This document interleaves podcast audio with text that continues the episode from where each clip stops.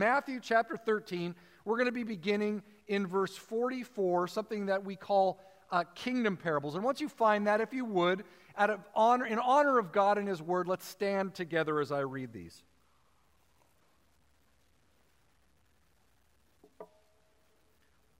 Matthew chapter 13, beginning in verse 44. Let's hear the word of the Lord. The kingdom of heaven is like treasure hidden in a field, which a man found and covered up. And then in his joy, he goes and sells all that he has and he buys that field. Again, the kingdom of heaven is like a merchant in search of fine pearls, who, on finding one pearl of great value, went and sold all that he had and bought it. This is God's word. Amen and amen. You may take a seat. We've heard long parables. We heard the parable of the two lost sons or the story of the prodigal son and that's the longest parable that Jesus told. These are among the shortest. And so we're got, we got a twofer today, twofer parable on the morning. And these two stories are told in what is in the middle in the book of Matthew as what is called uh, the kingdom parables, the kingdom of God parables, or parables that are explaining what is the kingdom of God. The central message that Jesus comes to teach when he shows up, he says, The kingdom of God is at hand. And one of the big questions is what is the kingdom of God? Or, or to put it another way, is the kingdom of God is like the reign of God, that God has certain characteristic sensibilities, that God has certain things that He gives in a kingdom when you collect taxes, because all kingdoms collect taxes. I don't know if you knew that. Um, but all kingdoms collect taxes. But the question is, according to the sensibilities of that kingdom, what do those resources go towards? What are the sorts of things that capture the attention of the king as he reigns? And if the kingdom of Rome is here, then they have certain things they do. But if the kingdom of God is at hand, then what is that like? What sort of things win the day in that kingdom? How are decisions made? What are priorities? And when we ask that question, what is the kingdom of God? What's God's reign on this earth like? Jesus tells in Matthew chapter 13, he tells a string of parables. Some of these might be familiar. The parable of the soils or the sower. The sower goes out to sow, and his seed lands on four soils. That's one of the ways the kingdom of God is described. We looked at one of these parables, the parable of the wheat and the weeds, the wheat and the tares that an enemy comes and sows tares among the wheat, but you have to wait till the end before they get separated out. When I came as a pastor and we were talking about what is the path forward, one of the parables we looked at in this section was the parable of the mustard seed. The par- and really, the mustard, a mustard seed is a weed, but in, and you plant it, it's a super small seed, but over time, it starts to, it's an invasive species. And it's, and it's, it's so weird. The kingdom of God is like a weed you can't get out of your garden. Small, it's small, but it gets pervasive. And it's not like it's not like a it's not like an oak tree where I always think of that seed like it's an acorn that turns into a big oak tree. It's not. It's like a it's like this really tiny seed that becomes an invasive weed species. That's what the, king, the kingdom of God, the reign of God, is like that. It's not as triumphant, maybe, as we thought. Then these two parables, the treasure buried in the field and the, and the pearl of uncommon value. And then he ends the parable with the, with the parable the kingdom of God is like a net that's cast for fishing. And it brings in all kinds of fish. Some are good to eat, some aren't so good to eat. So here we have this idea that what is God's reign like, and we have these two parables. And so what I want to do is I want to unpack these parables a little bit today. I want to look at what do they have in common, what are they different, and, and what do they tell us about the nature of God's influence and God's reign on this earth right now and in our own lives. What does this mean for us? How do I know if I'm in the kingdom based on these parables, these stories? So let's take a look. I hope you've been, I hope you've been enjoying these stories. I hope they've been finding their spot in your heart as we go through this summer. But let's look at the first of these, the parable of the hidden treasure. Look at verse 44. The kingdom of heaven is like a treasure hidden in a field, which a man found and then covered back up. He, he re-hid it. And then in his joy, he goes and sells all he has and he buys that field. Now, here's the deal when Jesus is telling this story, sometimes parables are, um, are unrealistic, right? Sometimes parables are unrealistic. Like last week, we talked about the guy who goes to, down to hire day laborers like five times in one day. That probably wouldn't have happened that somebody did that, but it, it makes the point, right? It's, it's a realistic setting, but an unrealistic action, okay? Here, in this parable, this is a realistic, this is a realistic possibility okay? That buried treasure or hidden treasure was something in the ancient world that there were a lot of stories and a lot of, uh, a lot of uh, fables about. And one of the reasons for that is that there, was, there were no banks or safe deposit box, boxes in the ancient world. If you had something of value, right, you would take it and you would put it somewhere in your house, right? You would, you would find a place that you could keep it safe in your house. But if you lived in Israel in the ancient world, or you lived in the Mediterranean region in the ancient world, every few generations, you would have a, a, a, kind of a rival kingdom that would, that would come up out of nowhere, whether it was the Egyptians coming from the south, or whether it was the Assyrians coming in from the north, or the Babylonians coming in from the east, or the Romans landing in their, with their, their fleets on your shores, you would have some invading army every few generations that would come and kind of pillage and plunder their way through the land. And when armies would do this, look, armies don't do this just because they want the land, they want the wealth of the land. And so if you had anything of value and it was in your house, you would get, you know, here are the Persians. Here are the Babylonians that are coming through, and whether they're going to come and raid your house, they're going to look for anything of value. And so, what you would do is you would find places, hidden places. And what you would do, and this is actually, you can, if you're lucky enough, you might still find a hidden cache of something in Israel today. So, like for example, what you would do is you would take you would take a pot, usually maybe something about this high, okay, this round, and you would dig a hole and you would bury the pot into the ground with just the lid above the ground. So that you could you could then you could go and you could you could lift up the lid, you could look and it would go down maybe like uh, two feet or so, and you could put whatever was valuable in there, and you could cover it up and you could hide it. But that's how you would hide buried treasure in Israel. When the Dead Sea Scrolls were found in 1946, the, uh, the Dead Sea Scrolls in, in Qumran, out in the desert, all these caves. I mean, you go out there today, there's, there's hundreds and hundreds of caves. But um, this shepherd boy, he was looking for a sheep that had gone up, and like he wasn't exactly the good shepherd because he was trying to get the, the sheep down by throwing rocks at it right? No, that's, that's not the good shepherd, okay? But he throws one into this cave and he hears a sound like a crashing pot. He's like, what the heck? So he goes up there and he finds this, the first cave, Q1, uh, Qumran, Cave 1, and he finds this, this, this cave and all these scrolls in there. This Bedouin kid finds all these scrolls. And these scrolls were dated back to the first century. They had been hidden for 2,000 years by someone who buried treasure, something they didn't want taken so what they did was they hid it. Now, the, the sad thing about buried treasure, the sad thing like about the Qumran community, 12 caves later, 12 caves later, and they found all of these scrolls, is that back when these were all hidden, everyone who knew about them, everyone who tried to hide them, they were all slaughtered.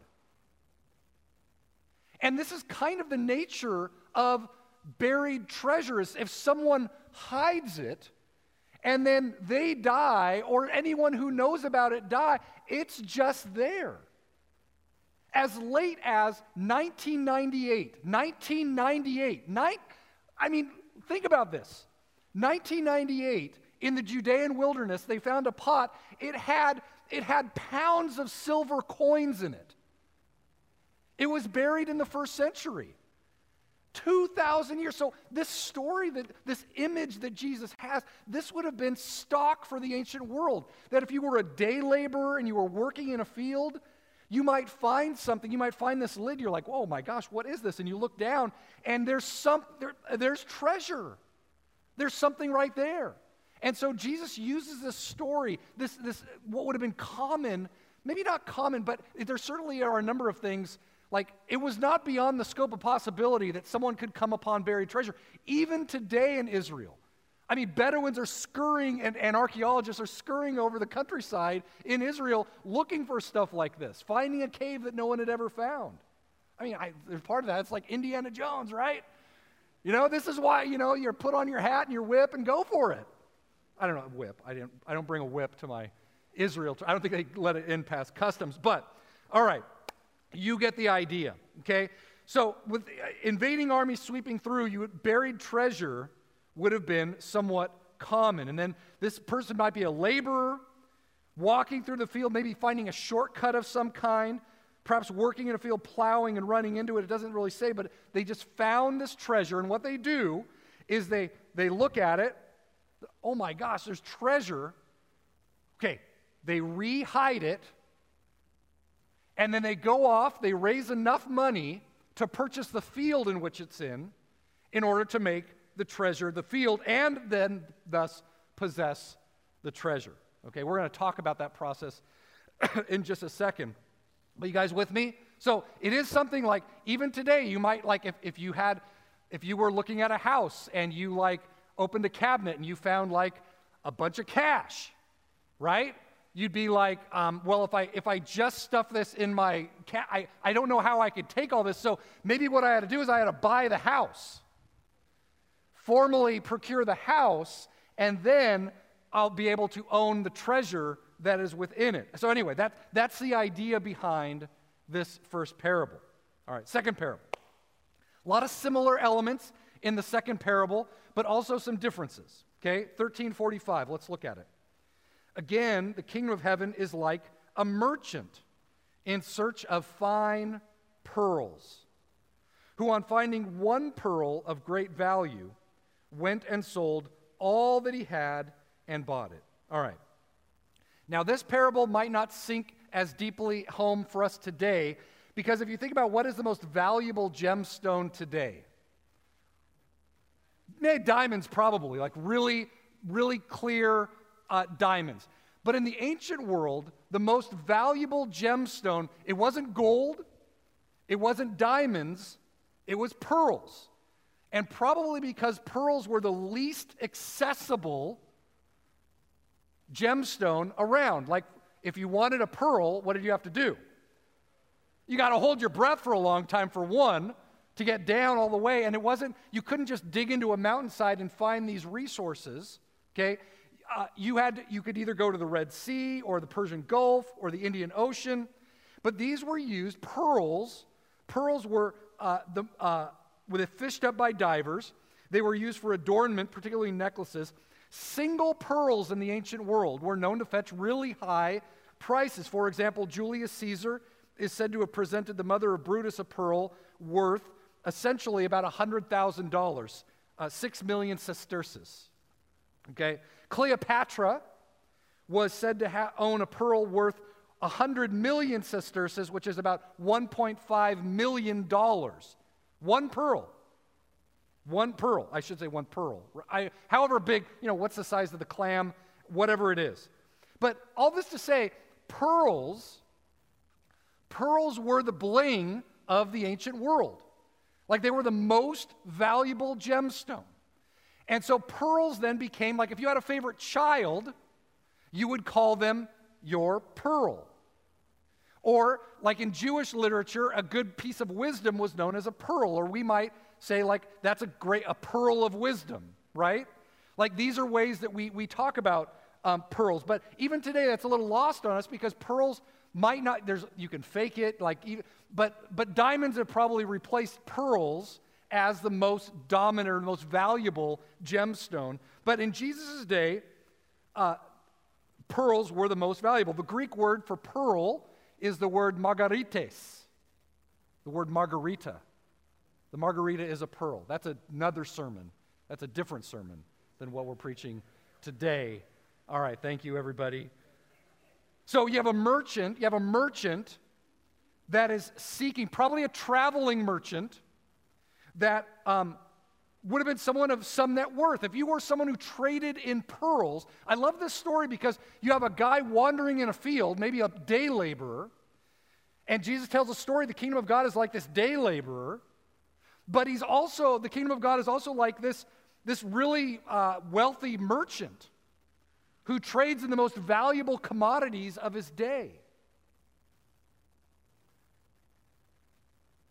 So, the idea behind him coming upon a pearl of great value, a pearl of uncommon value, is that a merchant found a pearl from one of his sources with no flaws and was uncommon, and he found it. And having been someone who understands this and knows the pearl industry, he sees it and he wants to procure it for himself probably considerable size, uncommon quality.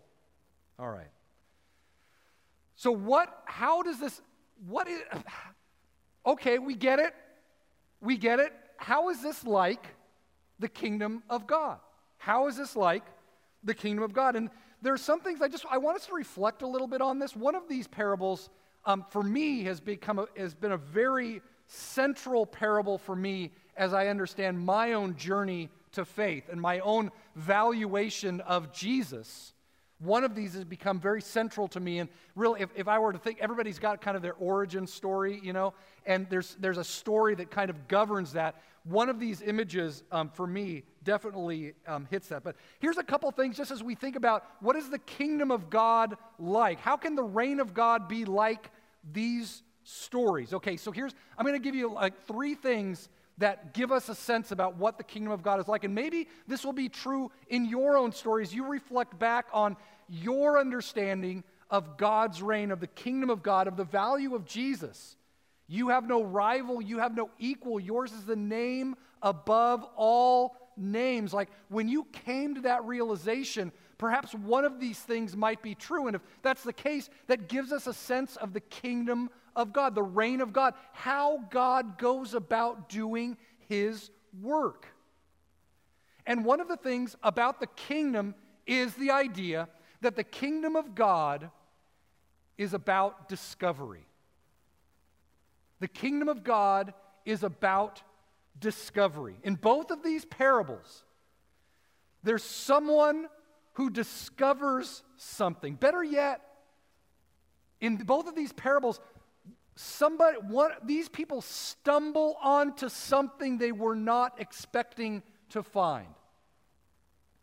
They stumble on there's a sense of discovery. And with discovery there is always a hint of grace. You're not looking for it but you stumble onto it. There's discovery but there's always this sense in the kingdom of god that there's an unseen hand that is moving you towards something that you didn't know you needed. There's an unseen hand that is guiding you towards something that you didn't even know you were going toward. That God puts something in front of you and you almost trip over it, but once you discover it, there's something about it that catches your attention that you realize it has more value than you had thought. You hadn't even been on your radar before, and now you're selling everything because of this discovery. And with discovery, like we said, there's always a hint of grace. You just you happen to look in just the right place. You were at the right place at the right time. I don't know how many of you might have a story like that.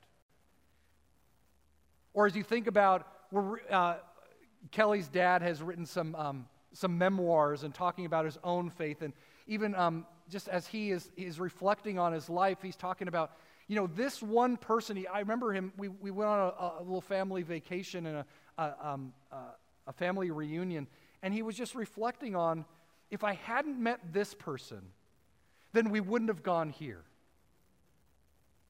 And we, we trace it all back and like i would have never met kelly and i like all of these things and he just he he like reverse engineered this to like this was the moment. I met this person and they moved us here and we went there and all these things to look back on this invisible hand and there's a beauty there's such a beauty in discovery isn't there? Being in the right place at the right time. I don't know what your story's like but maybe that's part of your story. There was someone in the right place at the right time, saying the right thing. And it could be, maybe you can explain it as coincidence, but you know that God was behind it. That's what the kingdom of God is like. The kingdom of God is about discovery. God leads us to treasure and pearls. You know, in the moment, we don't always see it, right? In the moment, we're like, I don't even know how I got here. And then, but on reflection, you're like, you're like, oh, oh, God was at work, right? You, in hindsight, it becomes clear. In many ways, that's what the kingdom of God is like. It's about discovery. At the same time, if, so the first thing is discovery. The second thing is this because discovery has a little bit about it. And I think if you've experienced God's work in your life, if you've experienced even God in this world, you also note that with the kingdom of God, what's the kingdom of God like? There's a hiddenness to the kingdom of God, isn't there?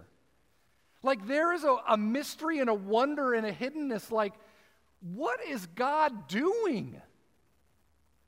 Like, what? It, it, it's not a treasure that you had to find it. You had to, you had to look at it. You might have run into it, but you had to find it. It was hidden. The pearl had to be found, it had to be discovered. And God's reign oftentimes is hidden. God's sensibilities and the value of those sensibilities is oftentimes to us hidden. That it's counterintuitive to us, is it not? Like loving your enemies or forgiving someone. Like those are not things that come natural to us. The value of those things are hidden until we actually discover the value of them. And we realize, like, man, my unforgiveness towards this person is not hurting them, it's killing me. And I discover the value of that, but it's hidden, it's, it's counterintuitive. I would rather fuel my life on anger and resentment. That feels so much better. And we laugh, but it, it does. Like intuitively, we're like, why can't I just be angry at these people? Why can't I not just fuel my life on anger? Because it will kill you. And Jesus, and that's there's no wonder that Jesus would have said, Love your enemies, pray for those who persecute you. Forgive as the Lord has forgiven you. It's counterintuitive, it's hidden. The kingdom of God is hidden, but God will graciously reveal the value of this hidden and underestimated wisdom. It's like the mustard seed, right? The mustard seed is small, and you don't really realize how significant it is until it starts to spread and you start to realize, oh, well, this is, this is really something. This is something significant. And then all, so this idea that it's hidden, but then eventually revealed. So the kingdom of God, what is the kingdom of God like? It's like discovery. There's, a, there's a, always a hint of discovery when God teaches us something. That's why I love God's word. I can I read God's word, I feel like I find something new on every page. I've been reading my Bible for a long time. I find something new and interesting on every page. There's always a sense of discovery because God is like that. God will reveal things to us in time, over time. There's discovery, but it's hidden. It's hidden.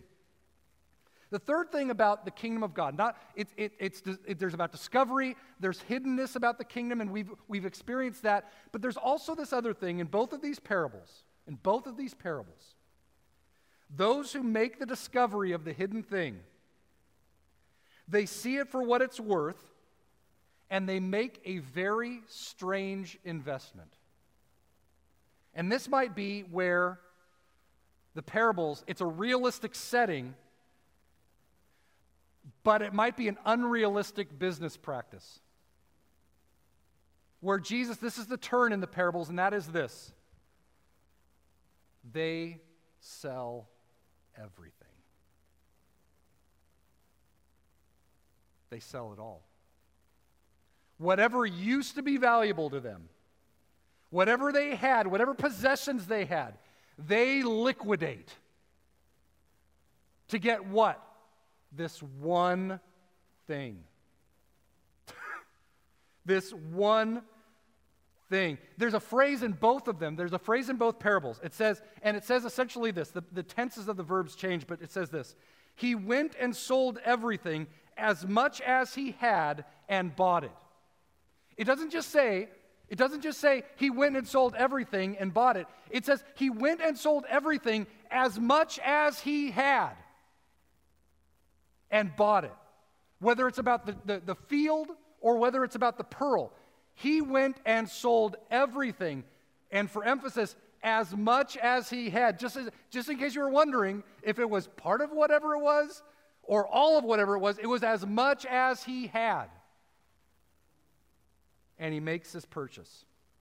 Now, I always wondered, I always wondered why the man who found the treasure didn't just take it. Come on, everybody. Why didn't he just go down and be like, and then, and then run off? Why not? Now, there's a, there's a couple of things. One, Jesus might just be making a point, but in rabbinical literature, in rabbinical literature, there were regulations about if you found something, what you could take and what you had to like, you had to, you had to, uh, pr- uh, what was the word that they used? That you had to actually um, declare. So, like, if you found a, if you found coins, and it was a stack of coins, they had been stacked. You found coins that had been stacked. You had to say, Hey, does anybody belong to these? But if you found coins and they were scattered, you could just pick them up. So the rabbis had rules about all this stuff. They actually had rules. They actually had rules if you bought a field, which rocks were supposed to stay in the field and which ones you were that the seller was able to keep. You probably have this even as you sell a house or you rent a house. Like there are things that are, if it's affixed to the wall, it's got to stay. But if it's not affixed, you can take it down. Like there's rules about all this stuff. And what, one of the things about that if there was a treasure, you would have to go through the process of, well, who owns the land? Are there, are there family rights to this? But if you were to actually buy the field, and nobody was like, well, hey, I'll sell you the field, but I got to get the treasure out first. Right? Then you could say, well, I'm not really interested in the field. Um, but but if no, if people were like, well, yeah, I don't I don't know who owns the field, or you know, you're welcome to the field. There's you know that's that's it. But once you procured the whole field, you legally were able to procure the treasure that was in the field. So there were there were rules about all of this stuff. But the point I, I aside from these rules, and Jesus might not be interested in the rules, the point of the parable is that the man makes a formal commitment to the treasure. He formalizes his interest. It's not simply a casual, if I find it, I'll take it. He's like, no, no, no, no, no, no, no, no, no, no. I'm going to formally, I'm going to liquidate everything I've got in order to get this field and thus the treasure that is in the field. And we don't know what the treasure is. We don't even know, we don't know if, according to our standards, the value of everything he owns is equal to the value of the treasure. And this is an interesting thing. Once you get to the, per, the pearl, you're like, well, if he sells all his other pearls to buy this, this one pearl, like, doesn't that sound like a bad investment? Doesn't that sound like putting all your eggs in the same basket? This is where we get to the merchant. Why didn't, and I guess this is the other thing. Um, why didn't the merchant haggle to try to get the price down? I mean, what kind of pearl merchant just says, hey, um, what do you want, you know, what do you want for the pearl? Well, I, you know, I want this amount. Well, how about this amount? And you try to, you know, look, you've all bartered before, right? You've all, you've all bargained for something before. It's like, well, here's the offer, here's my offer, and we're going to meet somewhere in the middle. And, and this idea, why didn't the merchant just haggle? He's just like, name your price. As a matter of fact, don't even name your price. I'm just going to sell everything I've got, and I'll buy it for that price. It's a horrible business idea. I mean, how about diversify? What about putting all your eggs in one basket? Like, this is a horrible strategy. No buy low, sell high. It's just buy high and hold. Which is interesting for the merchant. The value of his pearls is what he can get for them. But in this case, he just wants to make this pearl his own. It's not about, it's a great investment, I'll get it and then sell it again and reclaim the value. It's just, I just, I, all I want is the pearl. It's counterintuitive. We want the most return for the smallest investment. This guy just says, I want to grossly overpay for this field or this pearl. But the point is, it seems like the point that Jesus is making is what is the kingdom of God like? It's that whatever the treasure is, the cost is everything as much as you have.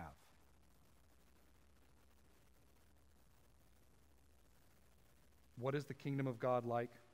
What's the reign of God like? What are the sensibilities that win the day? When people discover God's kingdom, when people discover that God is at work in this world, that God has invited them into his kingdom, they give everything as much as they have. They don't haggle, they don't try to buy low and sell high. They just give everything. They simply do everything in their power to procure whatever it is because they recognize the uncommon value and quality of the treasure or the pearl. You know, there's one more telling uh, note, uh, just a, a clue in really the first parable. It's not in the second parable, it's not in the pearl, but it's about the field. And look back in verse 44. Look back in verse 44. There's one little, there's one little thing in this parable that gives us some sense of the strangeness of this investment strategy and why this person, this man, does this. Verse 44 The kingdom of heaven is like a treasure hidden in a field, which a man found and covered up. Then, in his joy, he goes and sells all he had and buys that field. In Greek, it literally says, from the joy over it, or from his joy, he goes and sells everything as much as he has. Why does he do it? Why does he liquidate everything? Why do his priorities change so much? And the answer here is that he had experienced a great joy and he made a decision out of the joy that he was experiencing. Have you ever been around someone who makes decisions just for the, their own joy? They don't always make sense, do they? Sometimes you might be wondering, like, why is that person dating that person? From the joy, whatever the joy is, like, why is that person moving to that place? It might not make any sense because they're doing it out of a joy, something that has happened. Why are you making that investment? There's something personal, there's something joyful about it. Actions done from joy are typically difficult to explain to others. They're really awesome to feel and to do ourselves, but they're oftentimes very difficult to explain to your financial advisor or to your friends. Have you ever experienced this? That people just don't understand what you're doing?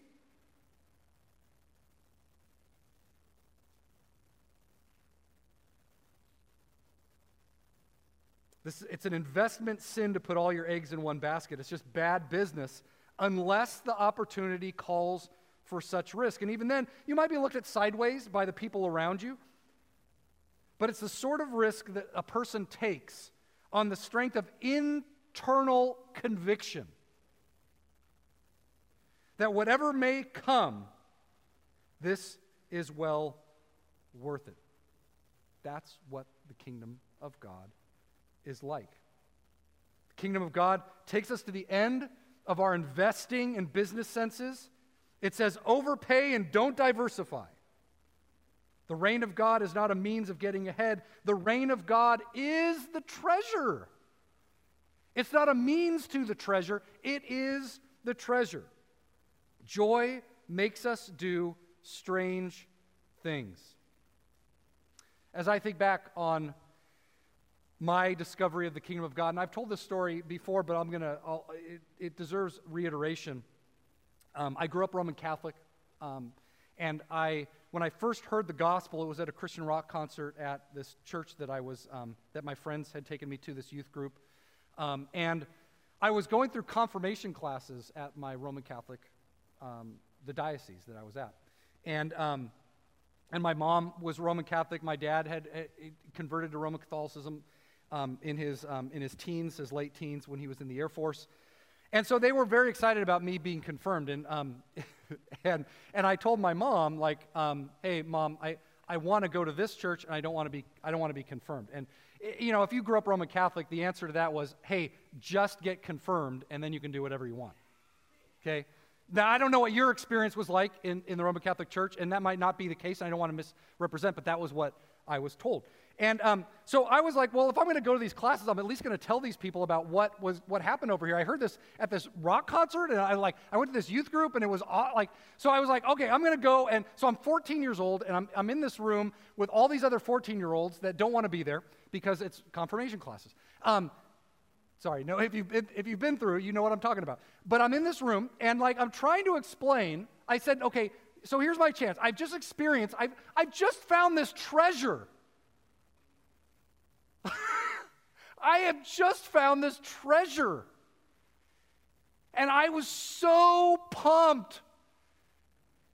And I'm going back here, I'm this 14 year old kid, and I'm like, so, so then I'm trying to explain to all these other 14 year olds like a youth group event, like going to youth group. And I don't know if you've ever tried to do this, but going to youth group and trying to explain it to somebody sounds pretty goofy coming out.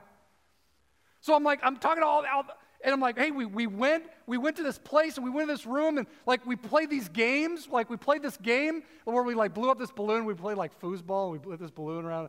And I'm like, and as I'm saying it, I'm like, I can just see the fate, like no, no response. And I'm so pumped up. And then, and then we sang some songs and like nothing. And then like this guy got up and he started talking about God and it was just like, like nothing. Like they had not experienced anything like, I'm trying, I, I mean, I'm trying, I'm trying to explain to you, like I'm trying, I'm, I'm work, I'm trying to explain to this. And when I was done, somebody said something particularly demeaning to me. Like that is the lamest thing I've ever heard. I'm a 14 year old. I'm in a room of other 14 year olds.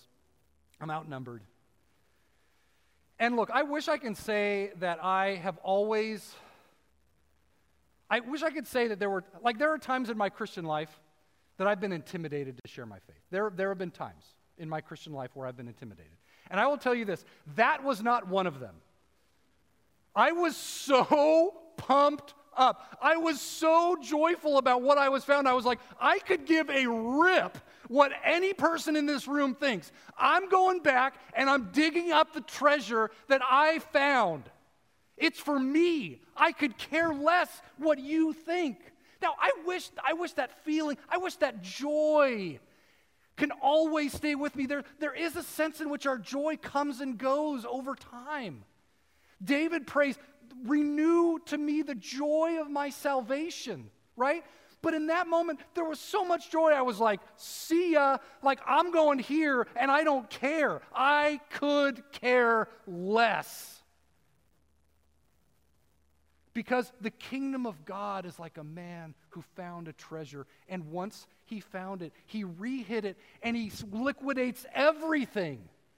He changes his priorities, he changes his friendships if he needs to, and he goes to formally procure what belongs to him. He will make sure it belongs to him. And I made sure that that belonged to me because of the joy.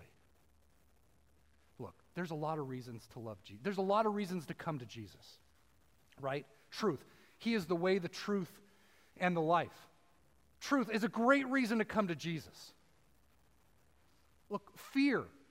Fear is, is another biblical reason why people come to Jesus, that they're afraid of what is going to happen at the end of all things. What's going to happen on the day I die? I mean, that, that, might, that might be fear. Or, or maybe there's a sense of guilt, like I have, there's a stain on me that I need to get off. There's a shame. Like these are all reasons, there's, these are all reasons in the Bible why people come to Jesus, why people embrace the kingdom of God, because it's true or they're afraid or they're guilty. But I got news for you. If you're in a community that is just about truth or that is motivated only by fear, or is only motivated out of getting rid of their shame, you are going to live in a cold, angry community. And that's why the kingdom of God, yes, those things are true, but the kingdom of God is fueled by joy. That it, you might see the truth of what it is, but I would say this the, the kingdom of God is about seeing the truth of it, but also seeing the beauty of it seeing that this is something so valuable. I have to make it my own. I have to sell all the other pearls just to get this one. I've got to get I've got to change my entire priorities just to get this field, just to have the treasure. Look, Christianity, Jesus is true. There, it's, there's such thing as guilt, and, and the, the work of Jesus expunges that guilt. And there is, there is real reasons to be afraid outside of, outside of Christ. But the reason the kingdom of God is like a man who, for the joy, makes this decision. And look, if, you, if you've never put your faith in Jesus, and even today you're like, I don't know, I don't know what it is, but there's something about what you're talking about that is bringing out some serious joy in me. Then look, I, I think that what's happening is that the Holy Spirit is saying, Yeah, I think you're seeing the value of this. That you came and you realized that you found there's a treasure here. Like a 14 year old kid who realizes there's a treasure at that church, there's a treasure in that youth group, there's a treasure in that Bible, there's a treasure there. It's time to go dig it up. It's time to go make it your own. And if that's you, I, I, would love to talk to you and just talk through what, that, what that's like. Now, but perhaps you're here and you're more like me that you've experienced time in your life where joy has come and gone and maybe come back and maybe gone again and it wanes. Like it's this tide that kind of comes in and out. And maybe you've leaning on the idea that this is true or that, I don't know what it is, but, or there's anger what, whatever it is, and truth, because being all about truth can oftentimes bring out a lot of anger in people. And I think what we need to do is we just need to pray like David prayed in Psalm 51 Restore to me the joy of your salvation. Restore to me the joy of your salvation. Look, I don't, I don't know where you're at, I, but maybe it's just this morning, it's just time to close your eyes and to say, Look, I've been angry. I love Jesus. I want to love Jesus. Sometimes wanting to love Jesus is enough. Like, whether C.S. Lewis said, sometimes our best havings are our wantings. Like, because he, he says, I don't always love Jesus, but I want to love Jesus. And wanting to love Jesus is almost, is, that'll get you there. That'll get you to loving Jesus, right? So even if you're just like, look, I want to love Jesus, I want joy. I don't know if I've got it, but I want it. Let's just pray together. Like, just say it quietly to yourself. Restore to me the joy of my salvation. Just say it. Just say it to yourself, just quietly in your own heart. Restore to me the joy of your salvation.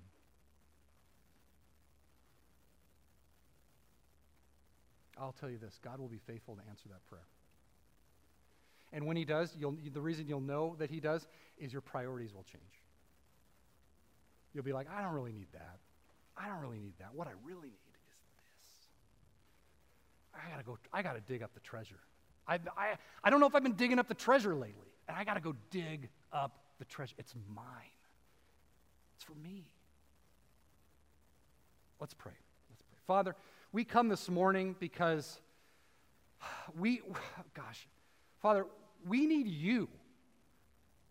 You are our treasure. You are our Father. You, you come to us. You are not, you're not like the cop behind the billboard just waiting for us to speed by so we can flip the lights on and catch us. You're the Father who has his arms open, who rejoices that we come.